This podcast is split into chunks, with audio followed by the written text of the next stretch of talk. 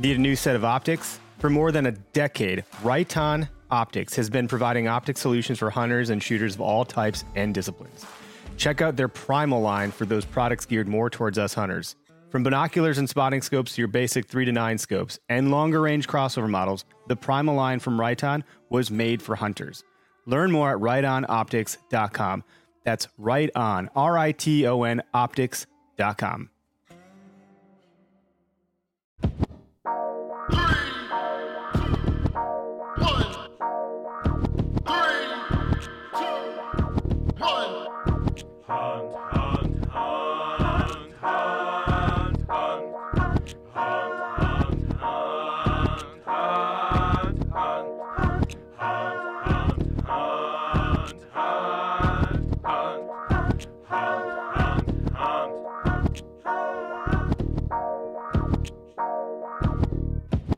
Howdy, and welcome to the Where to Hunt podcast, the podcast that connects public land hunting enthusiasts. Today is November 13th, 2018. I'm your host, Eric Clark. And if you're a first time listener, welcome to the show. If you're a long time listener, thanks for coming back. And if you're kind of new to it, hopefully you're liking what's happening here. And uh, for all three categories, your reviews and your feedback on iTunes is my oxygen. Uh, that's why and how I keep going and sticking with this. So, thank you for those that have contributed to rating and reviewing and providing feedback there. And for those who haven't yet, it sure does mean a lot to me. So, thanks. Um, if you go ahead and do that, that'd be that'd be great. For today's show, we did a live listener call in. We got calls in from around the country, from Pennsylvania, Connecticut. Um, we had Curt Geier on from the Working Class Bow Hunter down in Illinois, and we got calls from Wisconsin also. We talked about what it means to be a hunter and why we harvest these animals. We talked about the um, you know the rut and kind of the fact that it's been a little hiatus and they haven't locked the bucks haven't locked down just yet. We've talked about hunting hill country and how you can use wind to bump bucks out of beds when you're doing deer drives. We covered a lot of ground on this episode, so hopefully you enjoy it. Additionally, um, I did want to mention that Legendary Whitetails is doing a promotion right now where you can get 25 bucks to spend on their website uh, if you simply go to huntonus.com and uh, upload a picture of your hunting license or a screenshot of it, however you get that um, information to them, whatever works best. And they just give you a $25 gift card. It sounds like that's expiring on 11 21, November 21st. So that's about to be done soon. If you want $25 off of a big item there, that's a pretty cool way to get it. Otherwise, you might be able to find something for $25 or less. Wanted to just put that out there because I went ahead and did it, and uh, yeah, I got myself some some pretty neat stuff. So anyway, that being said, I'm gonna go ahead and get into the show here. I'm gonna uh, kind of tap you guys into the live listener call in that Curt and I hosted. I forgot to hit the record button in the very, very beginning, so it's to pick up in the middle of like probably a sentence or a word, but uh, it's a lot of great content. So here we go. Kind of got on them and then went in, made my move on them, and it all worked out. And uh, so now I'm done. I'm done killing bucks. now I'm done. Here.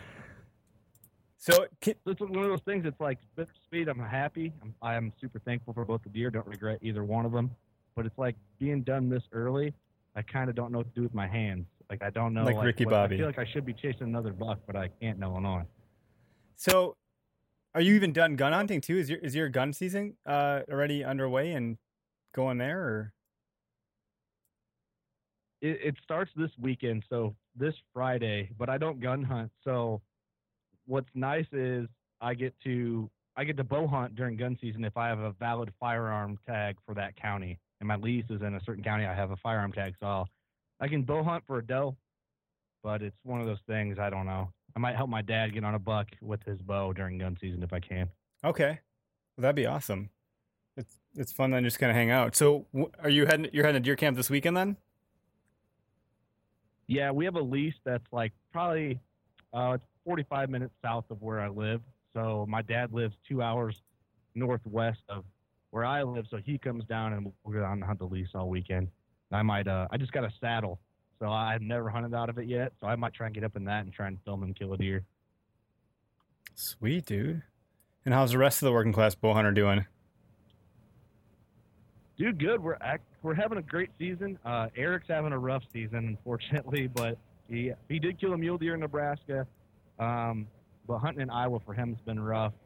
Uh, Doug's been passing bucks left and right. Bucks that I'm getting Snapchats of bucks, and I'm like, "What are you doing? Shoot that thing, man!" Like mid 140s, 10 pointers. Um, he had a 135, 130 inch eight bedded by him for an hour yesterday. Okay. Um, at 20 yards. Um, he's just not. He just is waiting. I mean, he shot a buck last year that had a 17 inch G2, so I can see kind of why he's waiting. But he's got more willpower than me. Uh, Steve shot his first buck, and the rest of the crew, our producer for Carbon, killed a really nice uh, eight pointer with a split brow last weekend. And then our camera guy, Cameron Tank, shot one last week as well. Wow, man, you guys are cleaning house in the woods. Yeah, what about you, man? What's what's going on? Man, I don't know. I've been out five times bow hunting, and I've had eyes on more bucks this year than the other year before, but I've not been close enough to even draw back on them. So, but it's exciting because Yeah. I've deployed some new tactics, and you know, I've I'm seeing more deer than I've ever seen, more big bucks, more bucks, and so I'm pretty reassured in that I'm at least in the right spot, doing the right things. I just gotta tighten it up a little bit more from where I'm at. Right, right. What do you do? You prefer to gun hunt or bow hunting? What's like? What would you rather pick? Man, years ago I probably preferred gun hunting, and now I'm, I'm becoming like pretty borderline obsessed with bow hunting. Um, you know, my my wife. I'm getting an incoming call from Skype, so I'm gonna have to redirect some people to call in the other not the other line. Uh, oh, that's gonna work. Sorry about that.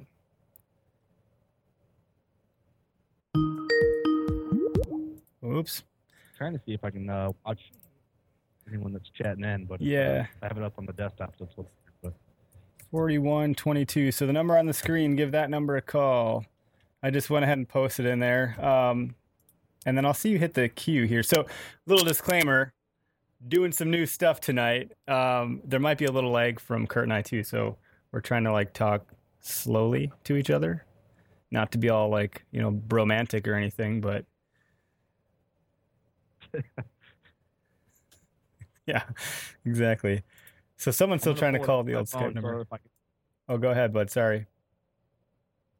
no, you're right. I'm trying to pull. Uh, I'm gonna pull the live up on my phone so I can see if there's anything coming through like as it comes in. So Sounds good. Here we go. So it's screening our next caller right now. Hang on. So when it screens, it's going to ask you for your name. And if you want to just say where you're from, that's fine. It might ask you something different than that, but just say um, your name and where you're from. When the system screens you, state your name and where you're from. There we go. All right, so we're going to go ahead and bring in, let's see here, it's processing. Do, do, do, do, do, do, do, do. Well, if anything, you're going to be entertained. So we got John from Pennsylvania. Bring him. Hey, John, are you there? Hello? Hey, John. I'm here. Can you hear me? Yeah. Can you hear us? Uh, yeah, yeah, loud and clear. up, John? How's? So, John, you're from Good, good. Pennsylvania? Yes, I'm hunting in southeastern Pennsylvania. Sweet. When does your gun season start? Uh, I believe it starts the first Monday after Thanksgiving, so we still have a little ways, still little ways to go here. But actually, in the in certain like wildlife management units, I think archery is almost done or is already done. But where I am, kind of in the southeastern corner of the state, archery runs like all the way up to I think either next week's the last, this week's the last week, or I think I sorry, you can hunt into next week. So we still have a ways to go, archery wise. And how's your season going so far? Uh, it's going okay. I'm taking uh, two does. Um, as far as the buck hunting, it's kind of slow. Um, there was one mature buck um, on this one farm that I hunt that was for this area was pretty big. Um, he was like five and a half years old, and so he was my kind of target buck past year. But unfortunately, he got shot by somebody else like in mid-October. So Ooh. there really wasn't anything that I had um, kind of my sights on, just because as far as I knew, there wasn't really anything in the area. Um, and uh, the rut was it didn't start out very well because we had so much rain. Um, so that kind of made it a, a major bummer. Um, but I uh, let's see, I hunted last Monday on a different spot in public land, and it was you know kind of raining like drizzling all day, so didn't really see much. That was in a marsh, um, and then I hunted again Wednesday afternoon, and that was kind of after the this kind of weather front had moved through, um, and things had kind of cleared up. And I did see some running activity there. Um, I had one. It wasn't like a mature buck, but you know, a decent, maybe two and a half, maybe three and a half year old, come through. Um, I, the one thing that's funny, I don't know if you guys understand this, but um, I've been hearing like way more grunting than I'm I'm used to. Um, like a couple bucks that have come through, I hear them grunting before I even actually see them. Um, so this buck came in from behind me. He was checking out some does. Um, and then the next day I had uh, was like a nice like eight pointer um, come through. I had actually just uh, I was downwind of a doe bedding area, pretty good spot set up for like my winds and everything. And there's kind of this funnel that, that the deer come through and um, some I was set up below like a group of does that unfortunately I was downwind of them so they couldn't uh, win me.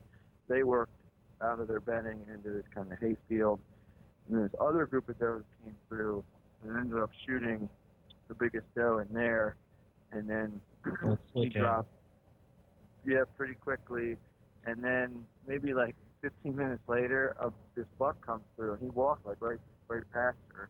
He's all grunting and he's looking for, um, looking for some ladies. Um, then he uh, offered me a shot. I, I thought about it. I was kind of hard not to shoot, particularly knowing that on this particular farm, there's like, you know, he's, you know, might be one of the biggest ones that's left. Um, but um, in kind of trying to apply uh, some better age structure and stuff, I felt like, you know, I had to stick to my goals of letting him walk. So, but it was cool because he came through, um, you know, definitely exhibiting typical kind of rutting behavior, and he was he, he got my ground scent and then kind of got all freaked out. I mean, I've had a, like a 20, 25 yard chip shot at him, and then he stayed around. Um, he like looked, he came probably to like seven yards, looked right up at me in the tree, um, but kind of the way I have my stand set, it's like um, it's one of these trees that has like multiple trunks, so there's like a trunk in between me and the deer that I can kind of hide behind a little bit. Um, but he, he knew something was off, but he didn't. You know, I almost had like two shots at him basically. But um, and then I guess uh, sorry, I'm backtracking. On Saturday, whatever that would have been, like November third, I hunted on a really windy day, um, and had a nice buck, probably the same thing, a two and a half, three year old um, that I believe I had on camera. He came out um, of uh, a little patch of trees where they bed. Um, like this was mid morning. It's probably like nine or ten. Um, and the funny thing about this was the doe came out before him. I've never seen this before, where like almost like the doe was leading him. Usually it kind of seems like it's the other way around. But the doe came out and for like 10, 15 minutes just kind of kept looking behind her, and then eventually he comes out. And I grunted at him to try and get him off of her, but he, I couldn't. You know, he was his mind. Well, you're having a lot of So- action, man. You got all sorts of fun things to look at when you're out there. That's for sure. Yeah, I mean, but yeah, I mean, you know, you know how it is though. It's like uh, it kind of comes in spurts. Um, Yep. But Doesn't Pennsylvania have a four point restriction? Uh, it depends what area you're in. There's certain management units that have the four point restriction. Um, Okay. where I am has a has a three point restriction. Um, but Okay. when I hunt when I hunted Monday last Monday in the marsh, I I only had like one spike come through the whole time. Um, now that was public too. So, but yeah, this kind of marsh it's like a micro marsh, so it's probably only like 20 or 30 acres. Um, but it's got good sign and stuff in there. But um, yeah, uh, It sounds like you're So, on yeah. them. You're on the does. Just Yeah, yeah, I've definitely had some, you know, activity, and in terms of just roadkill and stuff like that. Um, from what I've seen, actually, I saw something on Facebook. A friend of mine hit one. Um, so they're definitely, you know, they're moving. Um, but that's kind I of love how you gauge the rut on roadkill That's what I do, man. because that's kind of like what you do in Illinois and like probably Wisconsin alike. Well, we're seeing a lot of dead does, so it's starting to get uh, it's starting to heat up. Like ah, it's it's unfortunate that that's the way like the easy way to tell things are getting heated up, but it is what it is. Yeah, yeah, it is. And and now I guess I mean I'm not certainly an expert or anybody to um, kind of you know I guess now is supposed to be coming into I don't know if they're already in it or whatever kind of quote unquote lockdown. Um, but uh, I haven't hunted this week yet, so I can't really say. Um, I mean, the last time Mhm. I hunted was Thursday, and I would. I mean, you could say, well, they are because there's no mature bucks, you know, because I hadn't seen any mature ones. But it didn't seem like last Wednesday would have been quite the, you know, the the lockdown period. So I'll be out later this week. Um, Mhm. you know, we got actually some really cold weather coming through. Usually it doesn't in my area because I'm pretty. I'm like west of Philadelphia, so I'm kind of the southern end. Um, we only Mhm. get like that that cold weather usually before Thanksgiving, and we've got a snowstorm coming in. Um, so hopefully that'll help some. Uh, but some other parts of the state, like some guys were, you know, like last week had snow like up in the mountains and stuff. We had a little bit of snow here in Wisconsin, but not much. we got a little last week in Illinois. Um, I, I shot a buck on my buck on the fourth. I think now uh, a couple of my friends shot some good deer last weekend. But I think now in our area, the bucks are just starting to go into their little lockdown phase, and then I think a few days, four or five days, and then I think you're going to see bucks up again. So it's going to time right right in line with our firearm season in Illinois, which a lot of bow hunters probably aren't going to be excited about uh, when the Orange Okay. Army goes out and uh, lays down the law, but it's uh, that's deer hunting. So Yeah, I'm not really sure. I mean, some people say everybody has their opinion. There's a bunch of kind of theories out there. Some people say that like this kind of the the second phase of the rut, where like they're coming off, you know, the, I guess if the rut's a bell curve or whatever, and you're kind of coming down from that time when all the majority of the does are have been bred, then if they mature bucks or whatever, big guys really start, you know, moving because they're trying to find. It's harder to find a doe now. Um, so how to actually, you know, hunt that? I mean, there's a lot of stuff out there. Um, obviously, the good thing about most places I'm going is there are good, um, you know, it's pretty good doe bedding and it's pretty defined. Um, and on the one farm that I hunt, actually, I'm seeing all this action, the does like are up and moving like pretty, pretty early. Like sometimes mm-hmm. you know, maybe I'm trying to think what time it gets dark. Hunting is done like around 5:20, 5:15 out here, so you know they're like 3:30. They're moving. Um, so Hmm, yep. you know, if somebody's coming through, they could, you know, in terms of a deer, they know that. So Well, hey, John, I'm going to, not to kick you off, I'm going to get to the next caller. We got someone else waiting. Yeah, yeah, you gotta get the next guy. Stay tuned me. in, though, bud. Thanks for the call so much. Midwest. Yeah, you too, No buddy. problem. Talk to you later. kill one. Good luck, man. All right, bye bye.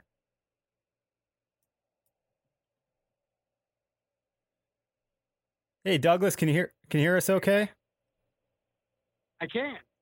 Welcome to the show, man. Thanks for calling. You bet.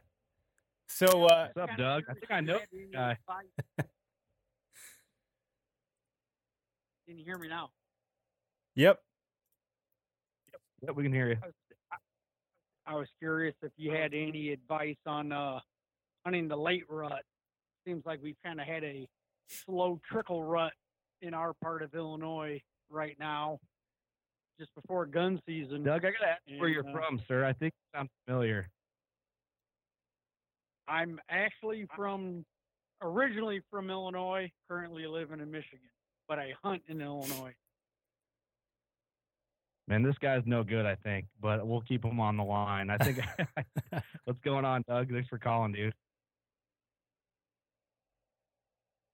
Curt, come on now, play Alrighty.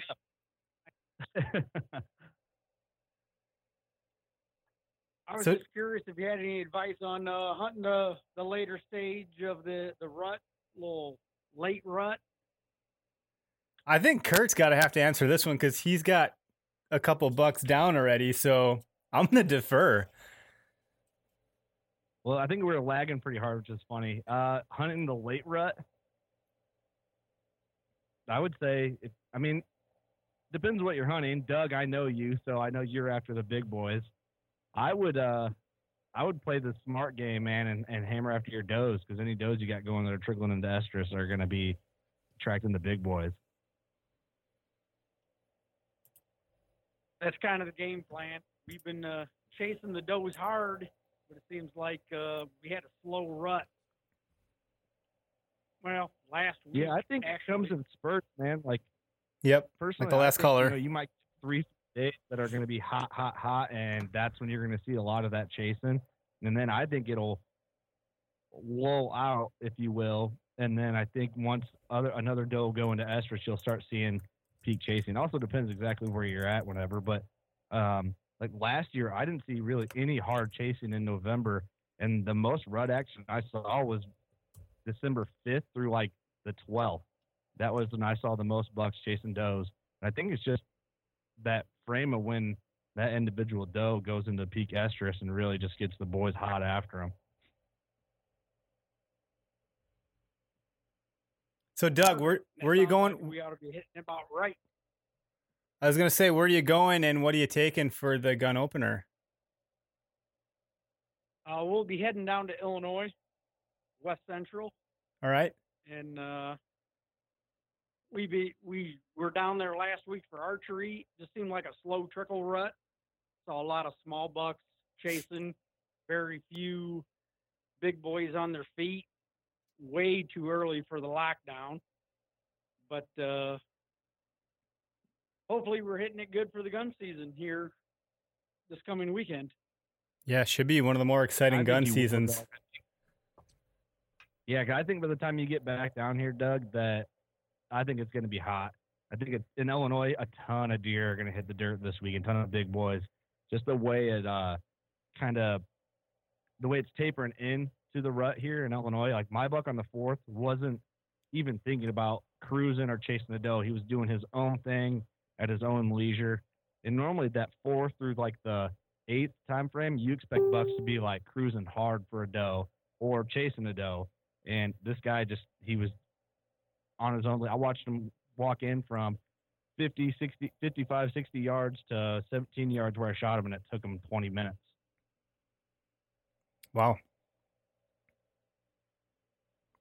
That'd have been. thank you very much. Hopefully we'll uh, be able to fill those tags this weekend. Then, Yeah, thanks for calling in, Doug. Thanks, hey, you bet. Thank you. You have a good night.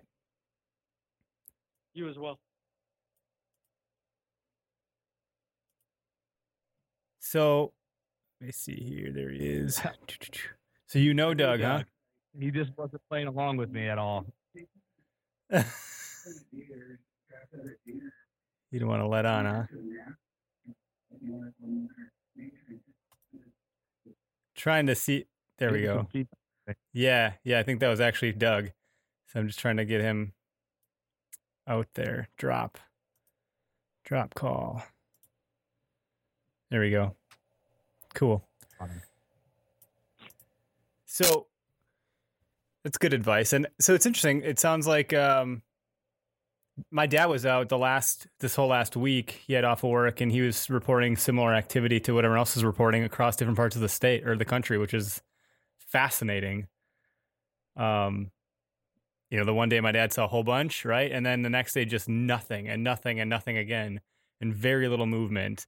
And the ones he saw the first day he was out like earlier this week on um like was it or this last weekend I should say. He said it was like, you know, all sorts of activity just too far away and then just the rest of the couple days leading up to now there's just nothing. Well, I think personally, I think a lot of people go into the rutation of thinking every day I hunt, I'm going to see deer running up and down the ridges, chasing does, and it's going to be chaos the entire time. And I think sometimes that can happen if you hit it just right and you're in the right spots and Yep. all of everything aligns. But in my experience, I don't ever really see that. I see some deer chasing here and there, but I might go two, three days out of a five day hunt and it's just bone, just bone cold, just nothing, just slow, not seeing anything. It feel you get kind of irritated because you it feels perfect out. You feel like you should be seeing bucks run by, and I just don't I think in normal spots that's how it is. Um, I didn't get to hunt like into what I considered the peak chasing rut this year because I bucked out, but it's I never had like a four day span where I'm like, this is nuts. Deer running all over. I'm gonna I have a hundred opportunities a day. And Yeah. I think that's what kind of online and hunting videos make it seem like it should be. It can be if you hit it right, but that's rare. We got another caller coming in. It looks like he might know you, D Rock. Topic Oh, Curt yeah. Dyer. So here he comes. hey, D Rock, welcome to the show. You're live. Hey, what's going on? Where are you from? D-Rock? What do you know? What up? Yo, is uh is Curt on right now or what? Oh, he might not be able to hear me. No, I hear you. You hear me all right? Yeah, yeah, we got you. Cool, cool. What are you guys talking about right now? We're uh, trying to. Fi- What you first of all, where, yeah, where are you from? Where are you from, man? Uh Connecticut. East Connecticut. Coast. Sweet. And so, where are you going Yeah. for Dirty your gun opener? What they call it. And what do you what are you bringing? What kind of gun are you shooting? My gun opener? Yeah. Uh I'm gonna be sh- shooting my bow during gun season actually. No shit. Yeah, yeah. Uh, uh We're pulling bow hunters in here. what's that? so we're pulling bow hunters in here. yeah. That's cool, man. No, I I actually picked up a new uh CC muzzleloader. I'm I'm dying to use it, but uh opening days tomorrow for CT Oh wow. and I was actually gonna, yeah, I was actually gonna um take a break from it because the the woods is usually chaotic, and it's usually popping. It's like walking into the club out here on the East Coast, you know. oh, I love it. It'd be, it'd be popping out there for sure. yeah.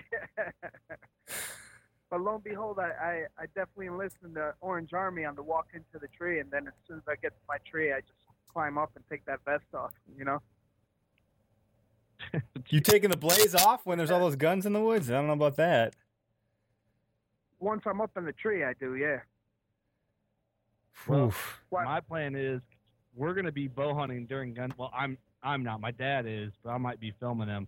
The plan is big pinch on our lease, and the plan is to, to get in there and sit with our bows uh, to the point where every deer that's got to go through there is going to come by us because I know the neighbors all around us are going to be doing deer drives, so we're going to use that to our advantage with the bow. Oh, that's smart. Yeah, that sounds like a solid game plan. So where you guys based out of? Curt, you're, Curt's in Illinois. I'm in Wisconsin. We're just trying to decide who's going to answer because of the leg. I was waiting for Well, I- Yeah, I know my where my boy Curt resides, but the Wisconsin, that's what's up. I definitely Yep. always wanted to go out there and hunt that. It's fun, man. We got we got a lot of big bucks in our state, um, at least to my knowledge, and, and we have uh, what's called the Wisconsin Rut Report, which is a Facebook page. It's a private group, and man, the envy I have for the guys and gals that are posting to that right now, holy shit! I mean, they're out there, that's for sure. Um, but I'm a huge public land hunter, so I'll be on public property this Saturday with my Remington 30 6 700 bolt action ready to go. I'm excited for it because all the bucks that I've seen this season with my bow would have been dead bucks if I had my gun. They're all just too far away. But now with my gun, so hopefully I get some luck and some opportunity. I For hear that. time. Right, right. That's I don't cool. have that feeling I- anymore, man. I don't get after him with anymore. I hear you on that, Curt. I mean, it's just one of those things, you know. You just like you said it best, you know. You get into this rabbit hole of archery. You just you you build this intimate relationship with not only just the the deer game, but the woods itself. Is just to get in that Yeah. close. But at the same time, I can relate. Um, not getting close enough, you know, because I'm finding out the hard way. This is definitely uh one of the hardest seasons I've ever had to go through. So I definitely could relate there. Those are important seasons, though, man. The the the hard, tough ones that don't go right are the most important. Hell yeah. Yep. Oh, yo, I just want to say, uh, good looking on that shout out on the last that last episode you put up. That was, Oh, hell that yeah, was really listened to- cool to hear. D Rock's from the East Coast Bow Hunting Podcast, Eric. Oh, rock so, on. Yeah, Cool, thanks for the man. Shout out to us bow hunting, man. Yeah, we just spread the love, man. It's like a big brotherhood, you know. Hell yeah! Welcome to the Where to Hunt podcast out of all about. Wisconsin. Thanks, That's man. great, man. Got a- Thanks for the call. Triangle going here. Yeah, no The doubt. podcast Well- three right now. Things are gonna get weird. Yeah, it's getting weird. We can we can tell. We got working class bow hunter on here. It's already weird. Uh, that Dude, it gets. fire. I'm pretty weird, but if Steve was here, it'd be way more weird. He adds an element of weird that, man, I don't know how he conjures that shit up. It, it, he comes from a it comes from a weird place with him, right? Like his mind goes off. That's him. That's him. I love it. I love it. It's not a place guess of That's. Yeah, if I had to guess any places where he conjures those thoughts, it's probably his belly. Yeah, yeah, it is. I don't know. He ticks different, man. The, the way we think, Steve doesn't think that way. He thinks about like, I can't even. That or he just Yeah, says no, it. Like I might think that way, but you know, I got I got a pretty good filter built in most days. His filter's broken. That's probably a good thing for him. That's how he rolls. That might be the thing, like, he just has a filter. It- it's either broken or it's clogged up. He hasn't changed it in a while. I don't. I think he got one bad from the from the factory. It just was bad from the manufacturer right out of the gate. it's it's a recalled. Well, He dude, you should you, to replace you should tag your uh, you should put your um your a link to your podcast or your or your page in the comment section so others can find you if you got some good content. I'd, I'd love to check it out. I haven't heard you up until right now, so that's freaking great. Yeah, yeah, I mean, uh, I'm just calling in, talk to my boy Curt, and I, I saw him promoting your show. Just thought I'd call in real quick and uh, check it out, see what it's about. And uh, I don't want to step on on anyone's toes, so No, no, we're happy to have you. You know, yeah, yeah, no, I appreciate that. Just check us out on on uh, i iTunes is probably the most relative uh, place to find any podcast right now, and check us out East Coast Bow Hunting Podcast. And I mean, I, I'll leave the rest to uh, to mystery. You know, like I said, working class bow hunters on fire, and I'm I'm working class soldier for sure. So Working class soldier, Um, hell yeah. Thanks, brother. Appreciate you. yeah, man, if it if it wasn't for them, East Coast wouldn't wouldn't even be up and running right now for the most part. You know. Appreciate That's super man. cool. That's super cool. Well, good luck, Well, like man. I good said, luck with the don't in the woods. That's Yeah. good for you. I You got a buck in your future, D Rock. If I had Doug here to make a Miss Cleo prediction for you, I think he'd say next two weeks you're gonna have one down with a bow. I appreciate that, man. I, I have been been aching to pet that that cookie duster real quick just to get a little smidget of luck because uh I mean you know you know most of all this first year is a hard year and I've shot two, lost two, and it's one of those things you know. The more you hunt, the more more experience you're gonna go through, um, especially with a bow. Yep. Yeah, man, that's part uh, of it. You got to have those, and that's what make the highs so much sweeter. Exactly, exactly. Couldn't That's why people better. don't get like and kill a buck and it happens the way you want it. That's why people get emotional. I think it's hard for like people who don't hunt to understand that. But it's uh you know, like in those situations is we have nothing but pure respect for an animal. We're not going out there and disrespecting an animal and killing them. It's a respect for the animal. And I think that's like animal hunters fail to recognize that we care about these animals more than they ever will. And they- just don't get it. So it's just Yeah, it's, it's one of those things. Exactly. I mean, you commit yourself so much, even the sm- just a blood trail, tracking it for over over 400, sometimes 500 yards, because you don't want to lose that animal or or leave leave them out there maimed. Um, for for Yep. just a little bit of you know 40 yards away goes a long way, and just a little bit of mistake could could be like inches to the point that you just don't you don't want to see them suffer and at the same time you're trying to make the most ethical shot and, and trying trying to harvest this this king of the woods, so to speak, and, and Mhm. it's just unreal, unreal the the intimacy you build with the woods, especially white tail.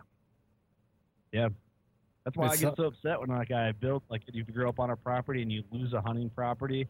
It's like a it's like a super emotional thing. because a lot of people grow up on farms and lose them to I don't know it being sold or leased out or whatever or cleared off for more farm ground or pasture land.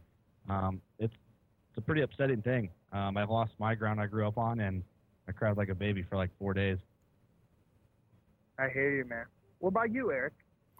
Uh, so I, I grew up hunting public land with my dad, and just deer hunting itself just means so much to me for that reason alone. And we, you know, I cut my teeth in what's called the Nicolet National Forest in northern Wisconsin. And it's funny that I stuck with it because I didn't see a deer for my first couple of years hunting.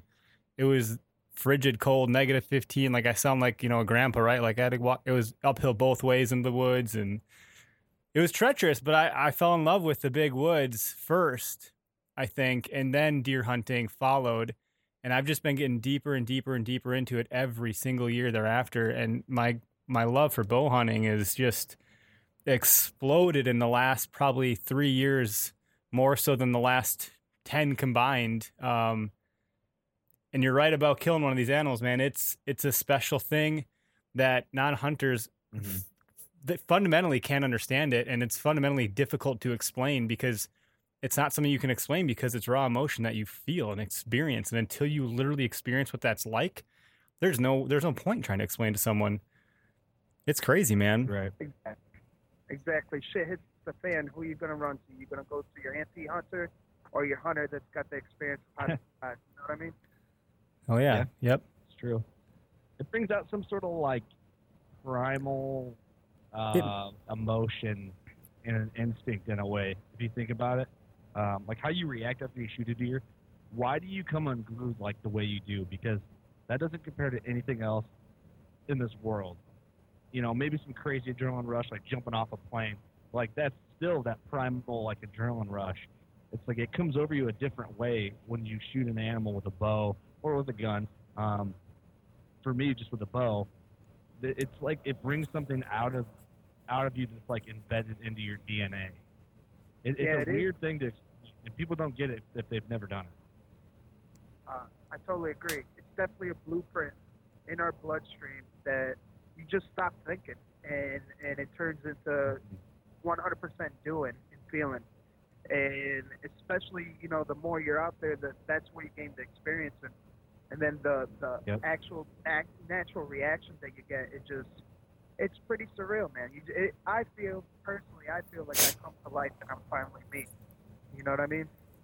Where, Yeah. Whereas society is this day and age is very different, and, and it's hard to for others to accept it. And it shouldn't even be that way in the sense of like, especially out here in the East Coast.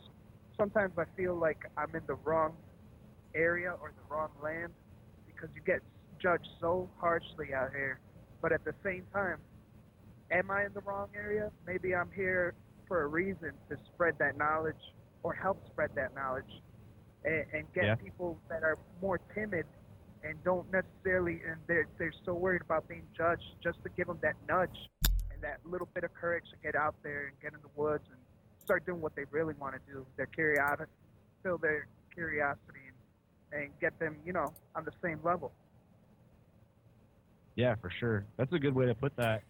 You know, and that that's a way like when I was younger, I got attacked by like anti-hunters, like people who just didn't understand it. And like my first reaction is like get mad at it, like get angry, because you got to defend Right. what you love.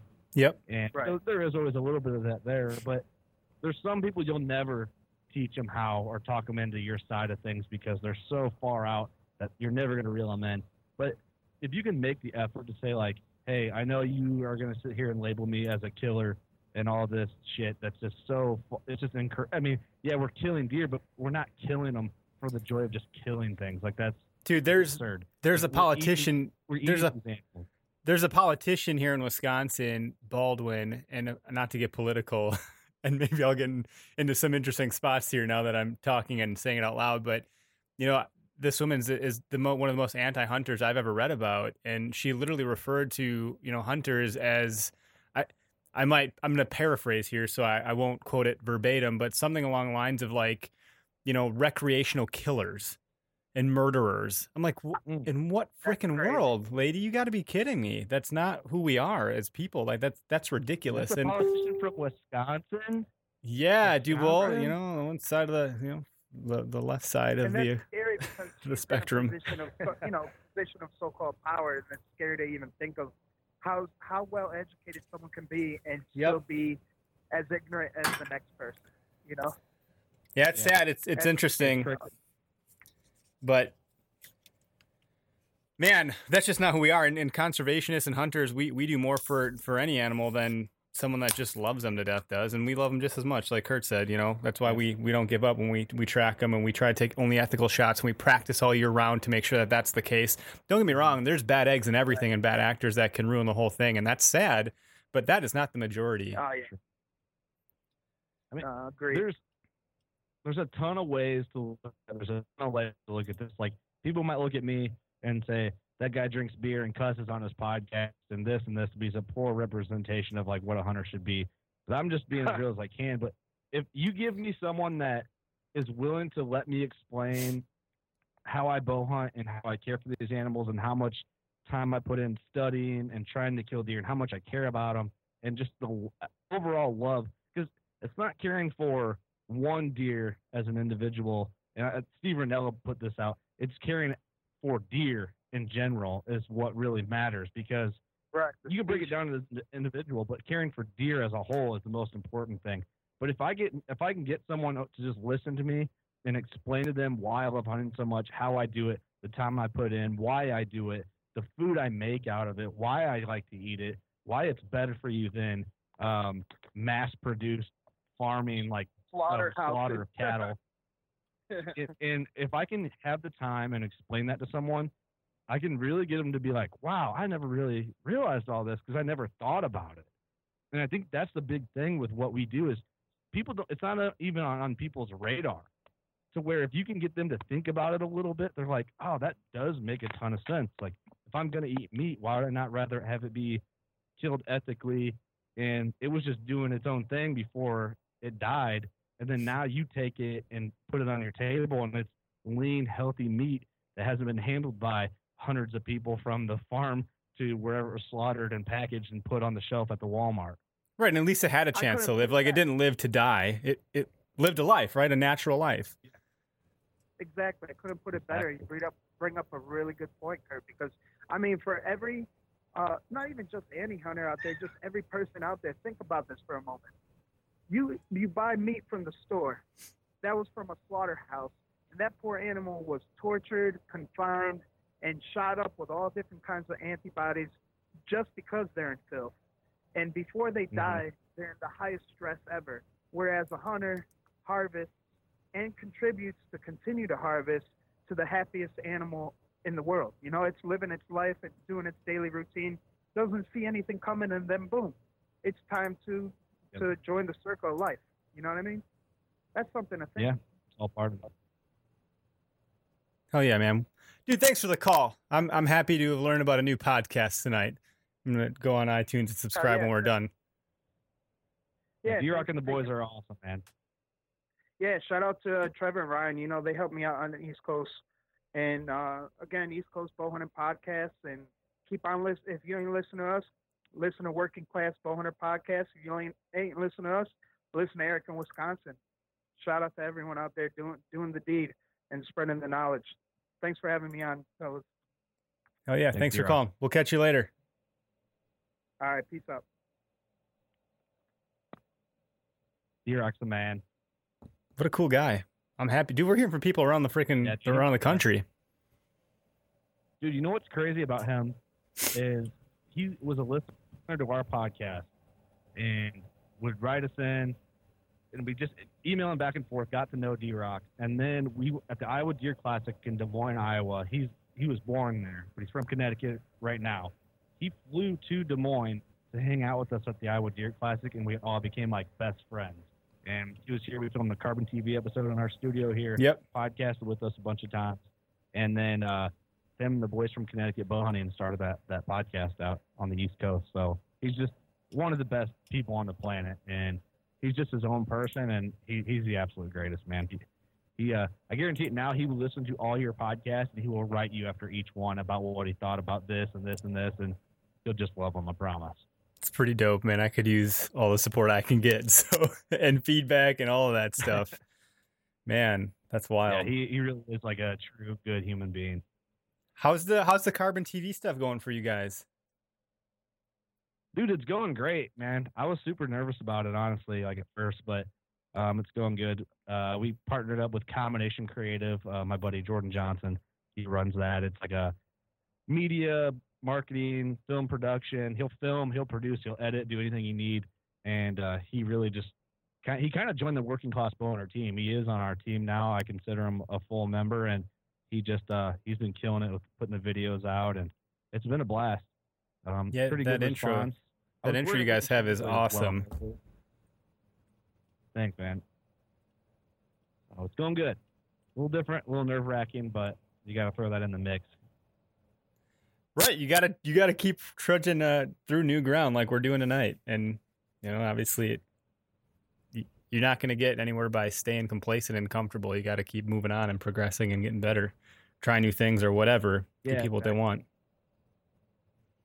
For sure. Well, so we got a couple callers so I'm far. did. Hell yeah,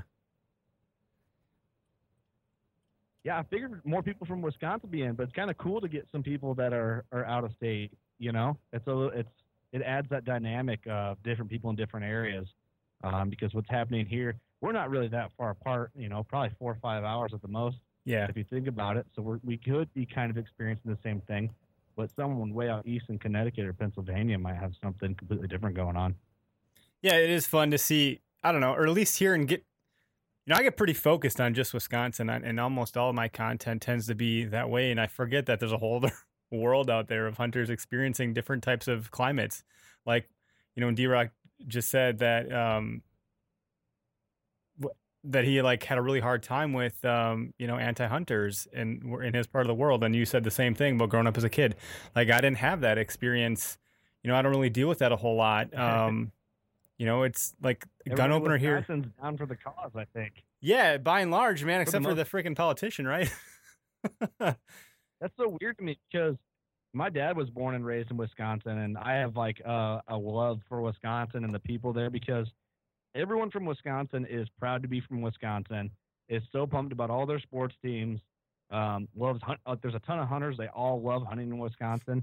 Um, HHA, one of our sponsors of Working Class Bow Hunter, is based out of Wisconsin Rapids, Wisconsin, and uh, it's just an awesome place. And it just doesn't seem like it would like put out politicians that are anti-hunting. I mean, Illinois has Chicago, so like that must you got to see where I'm looking at it from. yeah, yeah. I guess I don't know. There's a there's a couple of them, I suppose, but we just we always went went through all that election stuff, so I don't want to get into that because I'll get I'll get real fired up, and and that's probably not healthy for me and my blood pressure. Goes off the rails and just Yeah. I don't I don't want to think about that one. Been- Um, yeah, I'll be going into the deer woods with a gun after you know all that whatever thing thinking all that crap. Do you see the the you betcha guy uh, that that makes the videos on Facebook? He talked about the the bushel of Busch lattes. yeah, yeah, yeah. Uh, what do you say? Uh, just a 30 rack of Busch light should be uh, referred to as a bushel. Yep. And then uh, you know I I saw think some I stuff on that about 400 times. dude it's it's freaking hilarious and there's like some some uh i thought Busch literally the brand the actual like brand said they were going to change the label to Busch latte and i'm like that has to be because of the working class bow hunter like i feel like you guys really kind of You know, I. I can't say that we are responsible for that because I don't know, but I know we've done it. We've been doing our podcast for four years, and we started saying Busch Latte like just to be, just just to be funny, and it kind of stuck. And then everyone started tagging Busch Lattes like and tagging us. So I don't know if there's probably a thousand people out there that did it, but it was it's cool that a bunch of our listeners tagged us saying like, "You guys should like get them for money." I'm like, "Well, I'm not gonna try and get money out of Busch Light, but they can send me free beer. That'd be kind of cool." yeah that's like But, money uh, basically That didn't happen. it's probably better than money Yeah, if you calculate how much Busch Light, how many bushels we've bought over the last four years of podcasting, it's uh, painful. I bet if you calculated it. it's hilarious we got a 262 calling in right now so that's got to be a wisconsin number if i'm not mistaken we'll see uh who it is here. It's processing the the audio screen. We got. Let's see here. You want to talk about apple pie? hey Nathan, welcome to the show. You're live. Where are you from? I'm from Mexico. Oh come on, Jeff. I hunt. I'm hunting great big bucks. you calling yourself Nathan for? Mexican bait- I hunt over bait piles. Yeah, that, you're hunting the chupacabra if you're in Mexico. The chupacabra. We're tight like that. Don't tell anybody though. Next thing you know, you're hunting They found, Sasquatch. uh, they make deer nocturnal. I heard. So you hunting them at night, or what's the plan there? That's the only way. You got to use a great big spotlight, right?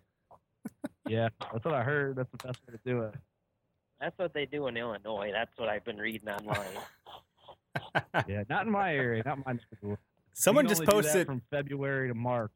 Someone just posted some trail cam sorry. pictures of some guys uh, at night with some guns out, saying some pictures of some uh, poachers. I think it was Shark Farmer down in Illinois. Uh, I think he's got a podcast. That's good. Yeah, Curt, it's good to connect with you. What's that? It's good to connect with you. This is Jeff Genke from the Beast. How are you? Good. How are you, man? Good. Looks like you're having some uh, success this season. Yeah, man. I'm pretty fortunate. I'm pretty pumped about it. Yeah, it's been a good year. Eric, where are you heading out this year? going to uh, Grant County. Yeah. You've been seeing a lot of stuff. Not out there. I haven't been out there yet, but we we hunt a state park in that area, and uh, it's Virgin Woods. They don't open it up for bow until this week, so it's been Really? you know for anybody that's hunted this week maybe, but that's about it. So up until this week, it's been virgin to hunters, but there's also a lot of hikers and recreational outdoor people. So the deer, I think, in that park are used to people, not used to hunters. And then we come in and blaze orange, and we're gonna shoot the place up.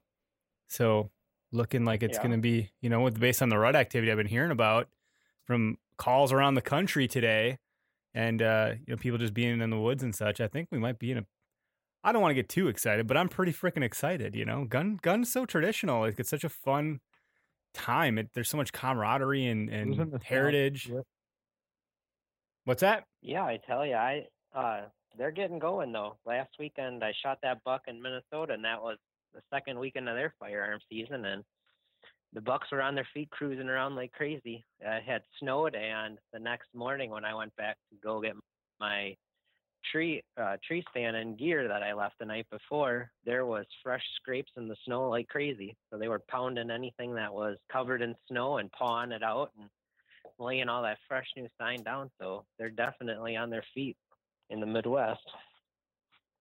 Hell yeah, yeah. I saw you go live, and I was This I was at a wedding. Sorry, Curt. Sorry. Little lag. Go ahead, man. No, I'm good. I was just gonna say that I saw I saw Jeff. I saw you go live. I was at a wedding, and we were just getting ready for all that wedding stuff to start. And I was like, you know, my wife's like, "What are you doing? Who's what is what's on your phone?" I'm like, "It's Jeff. He got a buck." I'm like, I'm, I'm at a wedding. You know, I was super stoked for you, man. So congratulations. Yeah, that was well, thanks. That was pretty funny because I had sat at the top of a leeward side hill the weekend before and I noticed some really good stuff cruising the bottom third of that hillside in the afternoon, which kind of goes against a whole lot of like the education side that we talk about. Usually that cruising should be at the top half or the top third that time of the day. Usually that cruising will be down at that bottom third and my gut told me I said I got to be down lower, so I took my portable climber, went to the bottom third, and this was probably around three o'clock. I got an elite start, got set up at height, looked around, and I just my gut kept telling me I'm like I gotta be in the tree about 40 yards to the east on this ridge. You know, the elevation was right, but I just had I couldn't sit there. It was driving me nuts. So I got down and moved over, just made that slight micro adjustment, and got halfway up the tree again. And I look over to the the hillside adjacent, the wind blowing blowing side, and here comes a basket rack six pointer, which goes right along with that thing where I've been preaching that the bucks will cruise wind blowing hillsides because they know the does are there, which he came right out of a wind blowing hillside, came down, hooked around that bottom third saw me. Didn't know what I was because I was halfway up the tree, kind of hugging it to keep my profile down. So he let go of that idea and he came up to about 20 yards and just stood in front of me eating buckthorn. That's the only green food source around now. And then he got kind of nervous and he kept looking back and here on the leeward side off of a point on the end of that that connects with this leeward came this nice eight point or nine pointer came in and the nine pointer didn't want to even put up with him and six pointer got real nervous started backing away and they were about 10 yards away and you know the big one brustled, brustled up his hair and he was ready to to lay the smack down on him the little one kind of moved around quick and I'm halfway up. The straps on the top of the climber aren't even pulled down all the way, so I'm kind of like rattling around trying not to fall out. And he got sideways, and I gave him the iron hammer. And the rest was history. So it was kind of kind of fun to be mobile and move right in, and it worked. You didn't have to track him too far, huh? No, he went. He probably went a hundred yards, and I saw him crash in the bottom of a ditch. You know, so four four hours later of dragging. Four hours. 15 degree weather. We were done. Yeah. Holy it wasn't, crap! It wasn't too bad, but it was it was kind of hard. Four hours? What? What? What do you you sound like that's a lot or a little? Of dragon? Yeah, you must have been in there, huh? Yeah, we were like a mile and a half in. And it's all bluff country, so you know you Yeah. can't get a four wheeler down in anywhere near the place. So thank God there was a little snow. So the sled worked a hell of, hell of a lot better. But yeah, it was it was fun. That's awesome. I think we lost Curt. I think he went to either. I think Curt went to go get another beer or to, or to empty some beer. I'm not sure. He did. He had enough. I had to pee, I had to go. There he is. He's back. Sorry. No, it should. It should. That's be, exactly it what I thought happened. Good. I'm like, either went to get more beer or get rid of some beer. Yeah. No, I didn't no, mean to ditch you. I just drank too many beers. That's all. lightweight you. Well, yeah, Yeah, he's- maybe you've not. been at it for a while here. We're we're just planning our normal normal thing and going and getting the guys together and hit the cattail marsh down here and do some drives of small small bedding areas and make it happen. Yeah. So where are you going and what are you bringing for op- the gun opener in Wisconsin? Well, I'm not telling you where I'm going because that would ruin my secret spot. You can tell me the county. What?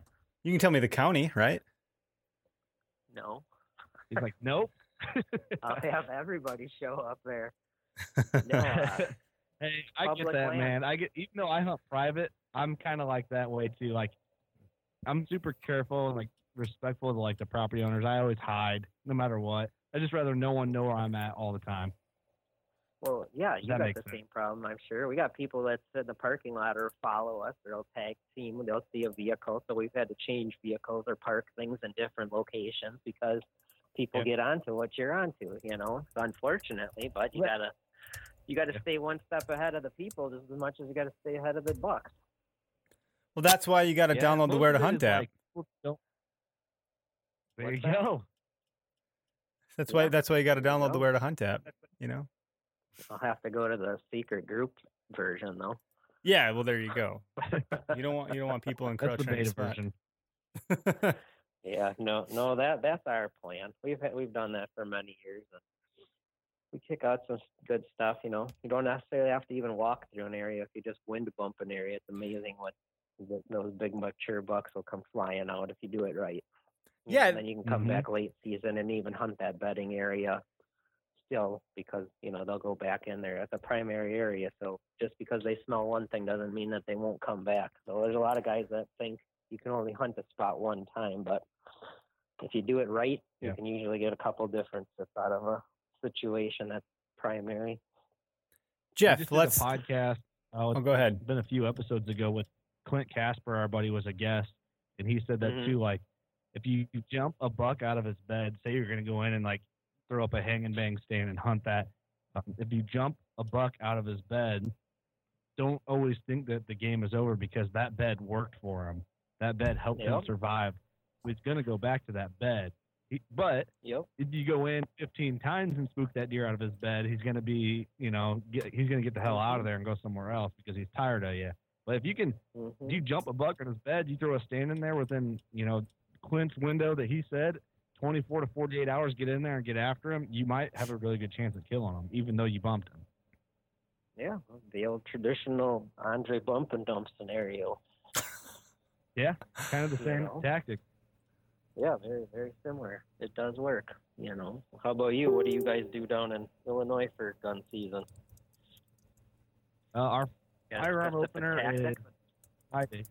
Um, but uh, we bow hunt it. Me and my friends, we we are not big gun hunters. Nothing against it at all, but uh, Mhm. we just get uh, now in Illinois we can um, get a valid firearm permit for that county, and we can bow hunt them Mhm. now. We never used to be able to do that like two three years ago. You couldn't, but now you can. So Yeah. um, I'm gonna be maybe filming my dad when I get the time, um, but he's gonna be bow hunting um, in the county. He just has a valid firearm tag. He's just not gonna have a gun.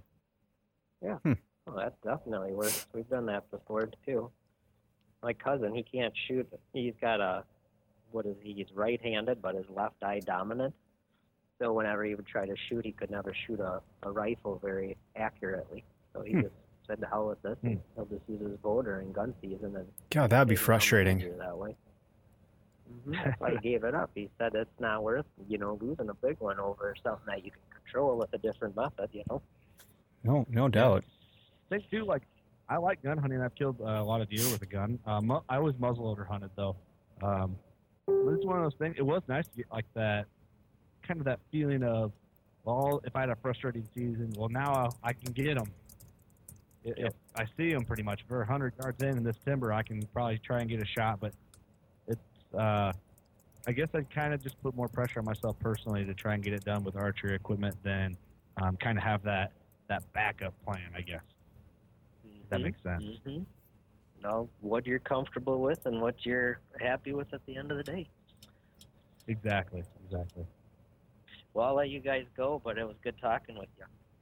Hey, no, wait, I'm not done with you, man, unless you want to go for sure. But I wanted to unpack this whole like wind bump thing because we talked about that Oh, last yeah. week when you were here. And uh, that would have worked perfectly for a situation like a week ago with my dad. And I'm like, damn it. You know, like that's why you can never be done learning as a hunter because as soon as you think you got something figured out, you don't. And there's, if I Mhm. just knew what I knew now, like in years past, I would have had so many more. I don't like the way to say successful hunts, but you know what I mean. Um, Mm-hmm. how, how do you deploy that tactic in hill country? Because that's where I'm going, and I'm gonna have guys, right? We're we're we're a party of six or eight, depending on who's all coming for sure. So Well, start. Start with it as a. You can use a wind bumping technique with any weapon. You can use it with a bow or Yeah. a gun. Um, obviously, with the gun, you got a lot more ground that you can cover. Um, I'll break it down like how we normally do it. We've also done this a lot during bow season, and if you have three people, it kind of works ideal. And when we do this, we do not do a large section. We are doing a primary bedding area, and it is an extremely small area. Usually, that involves either a river that they cannot cross unless it involves swimming, or it involves like a lake or some kind of a hard transition that doesn't allow for an exit. You know, that can even be a road or a, you know, houses or anything like that. So what you want to do is take into account the wind. Now, what we've really noticed over the years too is that that these really big bucks, when they do feel pressure in their bedding area, they're going to leave one of two ways. They're going to usually leave into the wind, or they're going to leave with the wind going exactly behind them. Very rarely do we see them where they'll exit on a crosswind. Um, crosswind, they don't have any advantage, so that's going to be one of their last resorts. If they're running into the wind, perfect because they can smell and see. If they're running with, you know, with it, they got eyeballs, but they can usually smell behind them if the danger's still coming behind it or approaching or you know getting closer. Um, with three people, you'll position your shooter kind of in a area where you're taking that wind into account, um, where you think he's going to exit, and the whole thing is you got to orchestrate it based on which way the wind's going to go.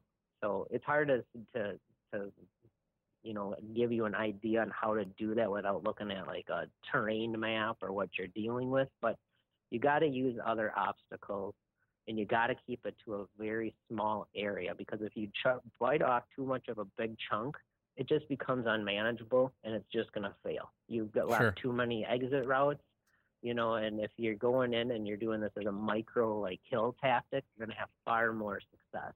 Okay. Um, and when we do, like last year, I shot an eight pointer in the public. Um, we had on the one side, it was a really big river. Nothing ever really went out onto that river side. There was an island involved and a sea of cattails. The, we knew the buck bedding was between the river and the island. The guys went up at a 90 degree uh, perpendicular angle to that river, and they were going to push it towards me. They just went out and made a straight line. They never even started driving. You know, they might have took one or two steps, but just them being there blew all of that scent of about three different people through the cattails. You know, it took a little bit for it to reach down to where he was bedded, and he got up and he ran like a freight train because I positioned myself on the tip of that island, knowing that if they came, they were going to come to the first dry ground because when he got out of the cattails and he got out of that thick and nasty water that's up to his belly, that he could hit the dry ground, cover more ground quicker. So that was the destination in that situation that he was going to go to because he didn't have anything else that he could escape to and then really haul tail out of. Um, in hill country, like if you're going to go this weekend, what I would look for is, you know, uh, I'm not sure what your terrain is like. If you've got a lot of, like, Hills. I call them crow's feet. You know what a crow's foot is in hill country? Well, I, I think so. I would maybe call that a finger. So maybe we're not talking about the same thing. Maybe we're not. Yeah, it's kind of similar, but a crow's foot's going to have basically like almost three of those fingers coming off in tight Okay. situations. And usually at the end of all of those, you're going to encounter buck bedding.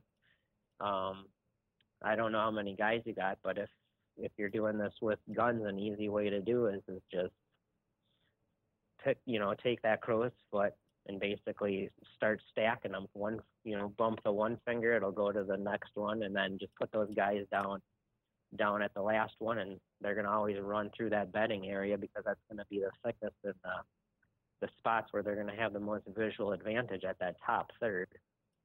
You know, and then they'll eventually go, but that's going to be that's going to be tricky in hill country. That's we good really advice. have a lot more success when you can do it in the in the swamp because you can control that a little bit more. Well, so in hill country where we're going to be at, we also have like sheer drop off cliffs too. That's an exact uh, uh, exact situation. That's no different than having a road or having a, a river. To use those because you know a buck can't obviously, or if the deer can't traverse it, you know that's going to be a hard edge for you, and that's use that as a funnel. So basically, you want to look for those funnels and take advantage of those funnels. Thanks, Jeff. You know that's going to create a Eric. create a blockade. Or should I say Nathan, who wants to talk about apple pie? Apple pie, man, that's where it's at. I want All some right, apple pie now. enough and rambled enough. All right. Well, I'll have to come by and check out your new yeah. buck if you still got it. Thanks for calling, Jeff. Yeah. All right. Take Thanks, care, man. guys. Nice talking with you. Bye bye. Cool. Well, we can probably wrap up. We've You been got at no it for an excuse- hour. You, what's that, bud? I said you got no excuse not to kill one now. You just got all the tips you need for what's going on. That was Wisconsin a hunting. lot. That was a lot of uh, good information. Was. Whew. That's a good. Uh, It's funny. 'cause It's not my style of hunting, but I like to hear that stuff because it's always like, it's just extra information for the bank. You know, Yep. I don't ever do like deer drives. I did when I was real, real young, but it just doesn't really apply to like how I hunt now. But it, it, it is interesting and it is a proven effective method of killing big deer or deer in general. Depends what you want. yeah, I haven't. I haven't done a whole lot. I've only done a few of them. I actually haven't had so much success with deer drives. Um, I'll be doing a little bit more of that this year. So, and with guns specifically. So we'll see how it goes. I mean, stay tuned, right? But yeah, yeah. I always feel like this is me personally. Like if anybody okay. likes to do it, that's fine. Like I just I always feel guilty. Like when I was younger, I always remember feeling like guilty for deer drives. Like I felt like I was like It's like cheating, right? It's like using a, a fish finder on, on ice fishing. At least that's what my wife says. well, That I'm feel like cheating. cheating, but I know yeah, you, maybe you could say that, but I just felt bad. I don't know. Not like bad, like terrible, like uh, I don't know. I can't. I guess I can't explain it. Something about me just felt like, ah, there's a better way for me personally. That's good, man. I get it. That's why I like bow hunting. I don't do a lot of that for for that. Um, but like, dude, so let me let me just start. So that's that bulletproof coffee taking effect right there. That's what you just witnessed, everybody. That's awesome. I am really excited for the gun opener because of the deer camp. I mean that that is one of the biggest things, and getting Yeah. that camaraderie. I've said this on your show, on the Working Class Boner show, that the woods come alive. We go to the woods first, and it's as if those stories from years past literally start to relive themselves and pointing to this area or that area and saying he ran this way and she came up here and then they came and then da, da, da, da. I'm so stoked for that. That's what I'm really excited Yeah, about because. I don't get that with bow hunting. I'm like a ninja for bow hunting, and I like that aspect of it. Um, gun is totally Yeah. different. It's a totally different experience. Yeah, I get that. I do get that for sure. Like thinking back, I gun hunted for years, man, and I do, I do like it. It's fun, but I remember like that feeling. Like it feels like it's a game day, like and you Yeah. kind of like it, there's an American tradition that kind of bleeds out of it when you're out there. And that's why I wanted to reach out to you guys for this show because you guys are like the I've said you're like the digital deer cam, so it just seemed like make it made a lot of sense for today. Yeah, what did we title that other episode? Uh, I think we did call digital deer camper Deer Camp? analog. Yeah, analog deer camp because analog is like audio or some. I thought it was creative at the time. I'm Yeah. sure, you know, maybe it is or isn't. I don't know. Right. We got on my end. We had something. Something went wrong. We're having trouble playing the video on the live, but I don't know if it's if it's still good or not. Oh, I still see it on my end here, so hopefully it's okay. Okay, just my computer. Then. We can wrap up. We've been at it for an hour. You've been on with me forever, working through technical stuff. Thanks so much. Um, course, I don't man. I don't have any other calls in queue right now, so unless someone dials in like the next 10 seconds or something like that, and we can probably call it a night and then I'll I'll end up I'll button this thing up and get it published to the to iTunes so everyone can enjoy after the fact if you missed the live stuff. Yeah, man. Well, I appreciate you having me on here. It was a lot of fun. Something different. Never done this type of of uh, live feed deal before, so thank you for that, man. Heck yeah. Thanks for being a part of it. I appreciate it. And you need to send me pictures of some big deer this weekend. I think. I think we're due for that. I will gladly do that if I get some big deer. we'll see how it goes. I'll drink a good light, a good luck Busch light for you. How's that? A good light, good Busch luck for you. Yeah, well, I owe you some Busch light, so you know, I think we'll just drink. Uh, How about that? We'll have to get together in person. Either you come to our studio or we'll to your studio and we'll all podcast. Hell yeah, hell yeah. One way or the other, right? We'll figure it out sooner than later. Yeah, we'll make it work, man. It Sounds all good. evens out.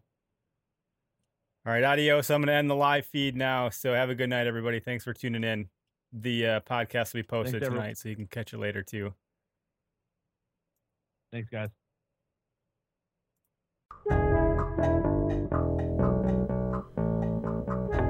All right, so my tip of the week is pay attention to the wind. I think I may have mentioned this app in the past. I forget who told me about it, but it's called Windy. That's it, just Windy. So if you go to your app store and type in Windy, the app has little to do with hunting and all to do with um, forecasting wind specifically. So less about weather and more about wind, and it shows this really cool kind of chart of the wind direction, and you can forecast it by scrubbing through to the next days. So when I think about the Wisconsin gun deer opener on Saturday, it looks like it's going to be primarily a north wind, so the wind's going to be coming from the north and blowing south. And based on what Jeff Genke and the hunting beast uh, Dan Infalt have to say about wind direction, um, there's a lot of things to consider, and I'm certainly not the expert there by any stretch but there's a lot of things to consider around what type of land you're hunting, whether that's hill country, farm country, swamp, marshland, etc. Um, but primarily, from what it sounds like, deer are going to travel um, upwind or downwind, and rarely crosswind.